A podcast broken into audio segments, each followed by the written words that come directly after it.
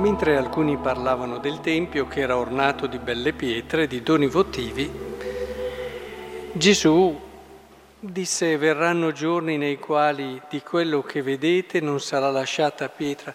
Vedete, questa è una dinamica che nella vita c'è spesso. Cioè ci sono delle persone, come siamo un po' tutti in certe situazioni, che tendiamo a vedere una cosa e pensiamo che sia sempre così e che non potrà cambiare.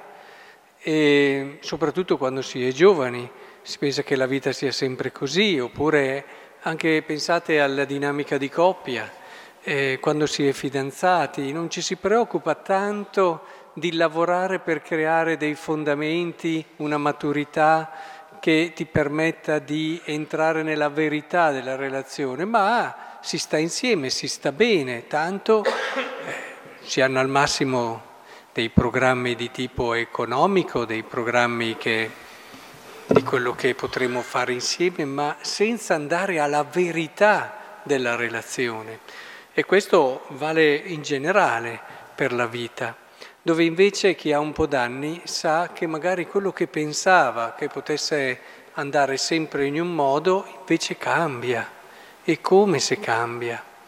E questi cambiamenti non sempre ci trovano preparati, non sempre siamo attrezzati per affrontarli, ma non perché in sé non ci fosse in noi la possibilità, è che quando stavamo bene ci siamo limitati a stare bene e a vedere appunto le belle pietre, i doni votivi del Tempio e a compiacerci di queste cose, riferito chiaramente alla nostra vita.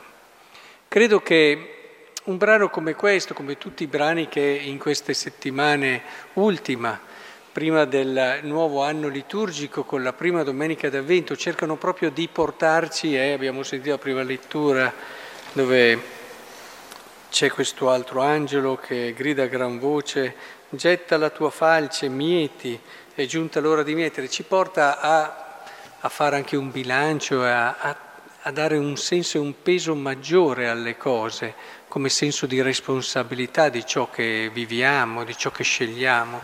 Ecco, credo che come ogni fine eh, ci porta sempre a dei bilanci, eh, credo che sia importante che comprendiamo che la vita è bella proprio perché in ogni situazione tu non perdi mai la consapevolezza di essere in cammino e di lavorare per conoscerla sempre di più, per affrontarla con sempre più consapevolezza, con sempre più maturità. Anche i momenti in cui si sta bene, ahimè, la scrittura ce lo dice nel Salmo, l'uomo nella prosperità non comprende, certo, e il rischio a volte nei momenti in cui si sta bene di non pensare che eh, invece cosa ci insegnano i saggi?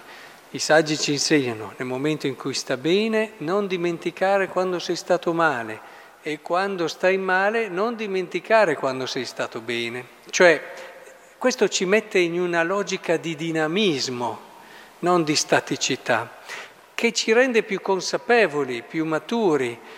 Quindi ogni giorno è un'opportunità per crescere. Sto bene? Sì, però devo crescere. Devo capire attraverso questo star bene qualcosa in più della vita qualcosa in più di quello che è il mistero che sto vivendo, del dono immenso che ho ricevuto, della speranza che mi è stata regalata, di quella promessa che mi è stata fatta. Ogni giorno lavorare per capire, per comprendere, per entrare sempre di più in quello che è il nostro destino, che è un destino d'amore che il Signore ha pensato per noi. Ecco, penso che testi come questi, se li proviamo a calare nella nostra quotidianità, ci aiutino proprio a sentire il, il giusto anche senso della vita. Quanti autori ci hanno ricordato, Cardinal Newman lo diceva, è un cambiamento continuo alla vita e la santità, il culmine, è il frutto di tanti cambiamenti. Dobbiamo metterci sempre in questo percorso di cammino e di profondità.